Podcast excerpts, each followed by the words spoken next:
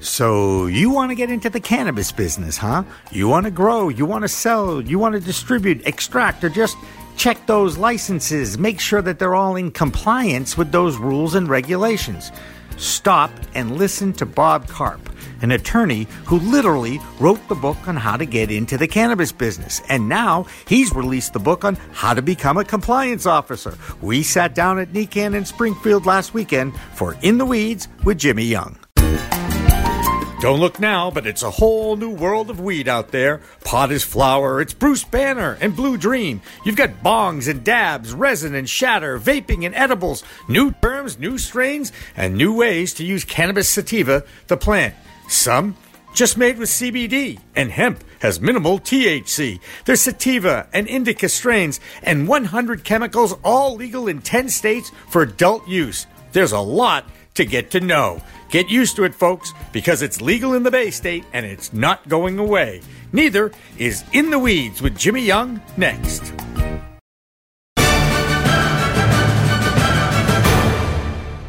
Revolutionary Clinics is just one of 49 medical cannabis dispensaries in Massachusetts, but there's a reason why it's one of the most popular. It's their patient first philosophy. All day long, they teach, they educate, they communicate about this complicated plant called cannabis sativa. That's true whether you visit their Cambridge location in Fresh Pond at 110 Fawcett Street or at 67 Broadway in Somerville. Revolutionary Clinics, where the patient comes first. Hi, everyone. Welcome to a very special edition of In the Weeds with Jimmy Young on location at the New England Cannabis Convention here in Springfield, Massachusetts. And you know, you go out to the western part of the state and you run into a guy who lives or used to live in your old hometown of Newton.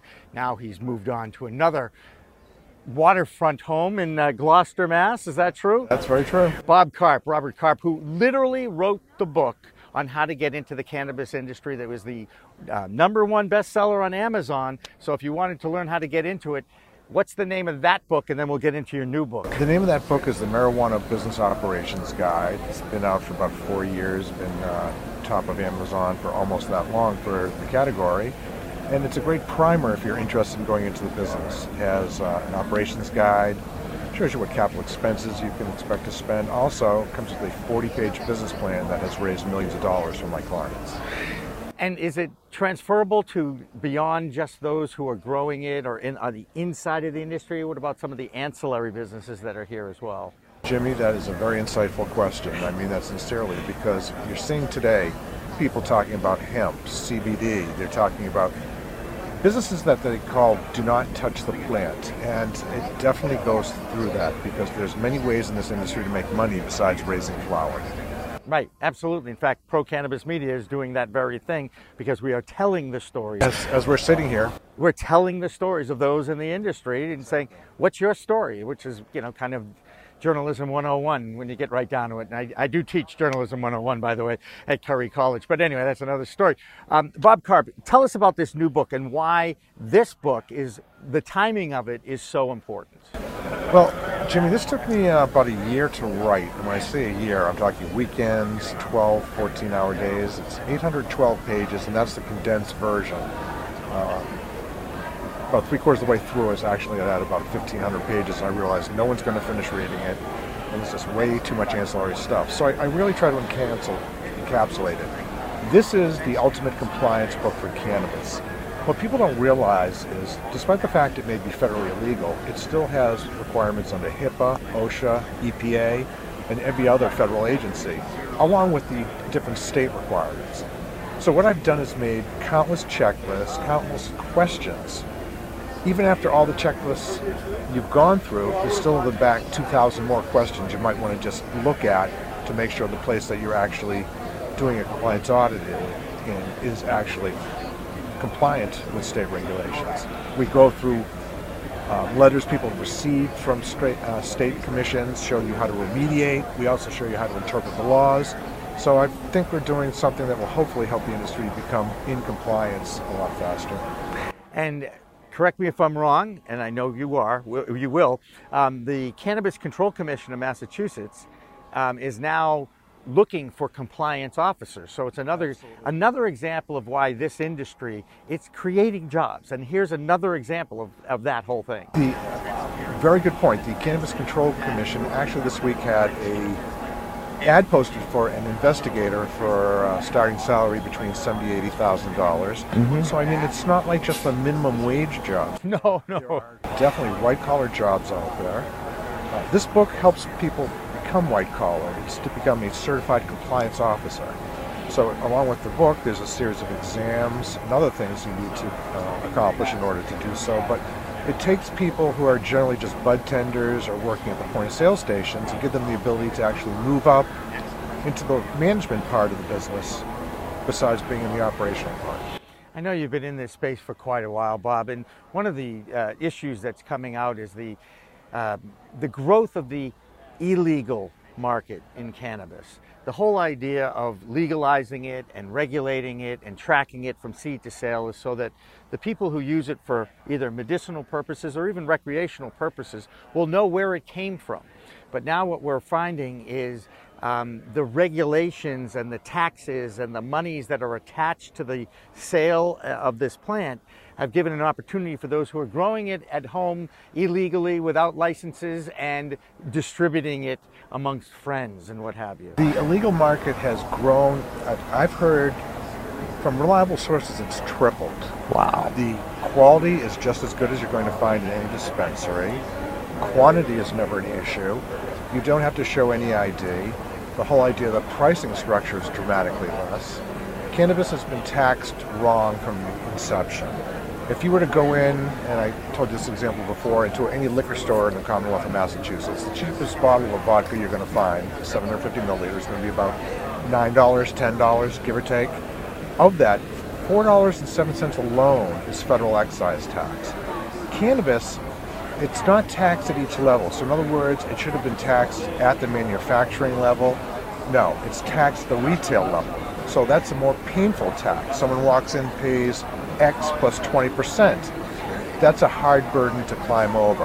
If it was already put in, I said, okay, sales tax will be 5%. With this, it's going to be $105 or whatever the number is. That's a lot more palatable.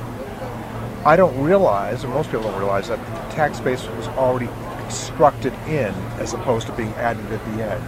And you'll find consumers have less of an issue buying it that way. That would help eliminate the illegal market because people would think, well, I'm getting something that's probably been tested. Uh, maybe it's priced a little more, but I have to assume the pricing is for growing conditions, not for paying regulators.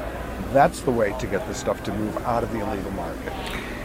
There's also a lot of talk, especially it's Oregon is the, is the example again, where uh, they started with X hundred medicinal dispensaries and now they're down to two because of the overgrowth of the crop in Oregon, among other things.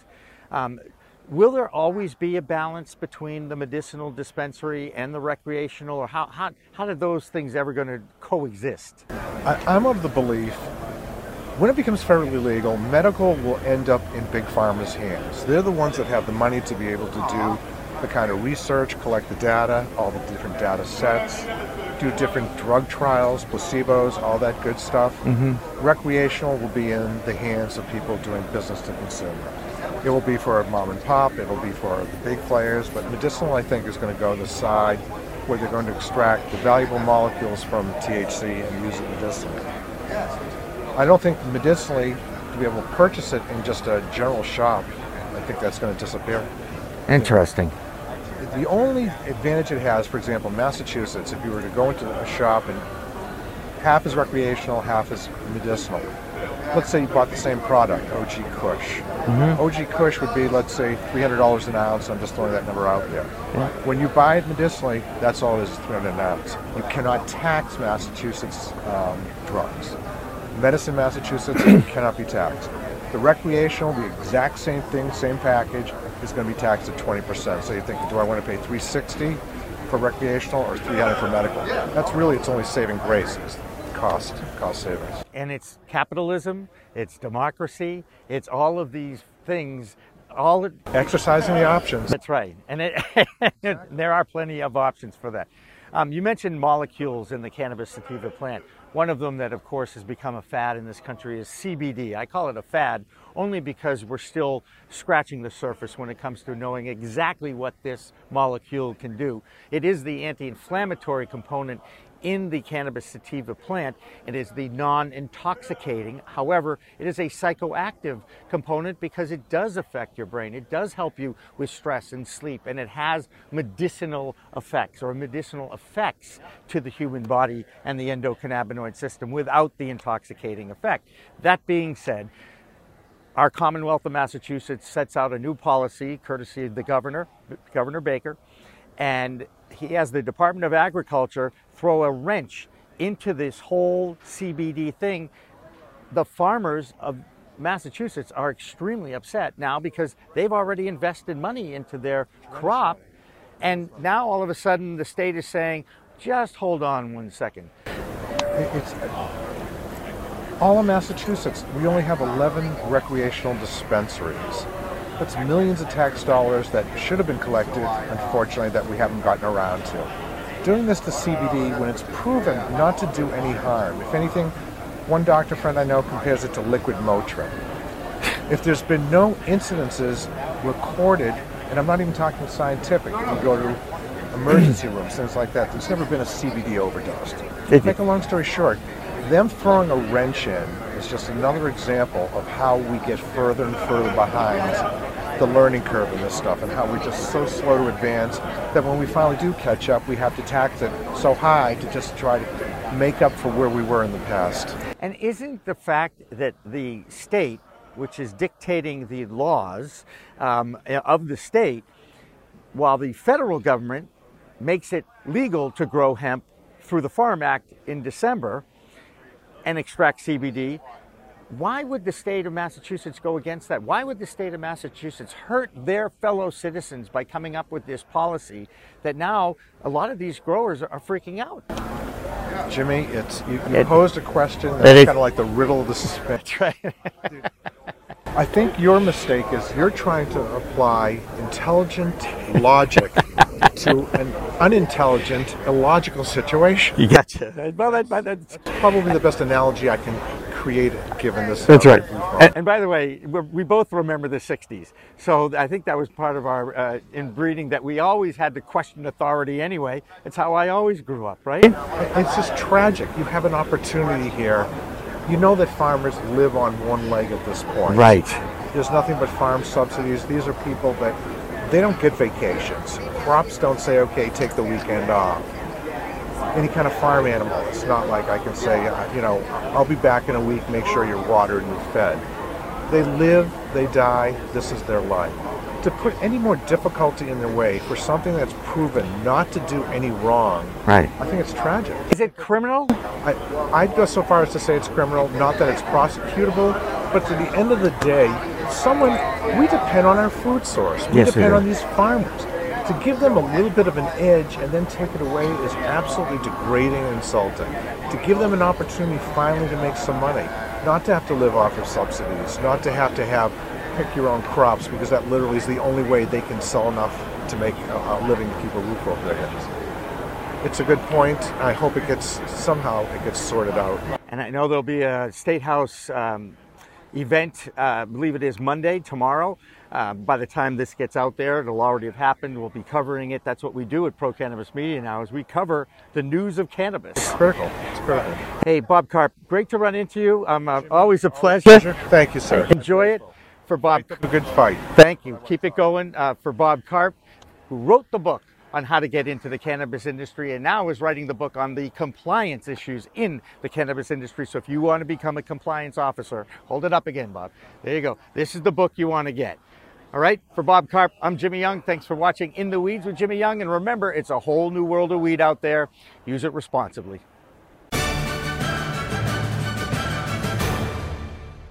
Revolutionary Clinics is just one of 49 medical cannabis dispensaries in Massachusetts, but there's a reason why it's one of the most popular. It's their patient first philosophy.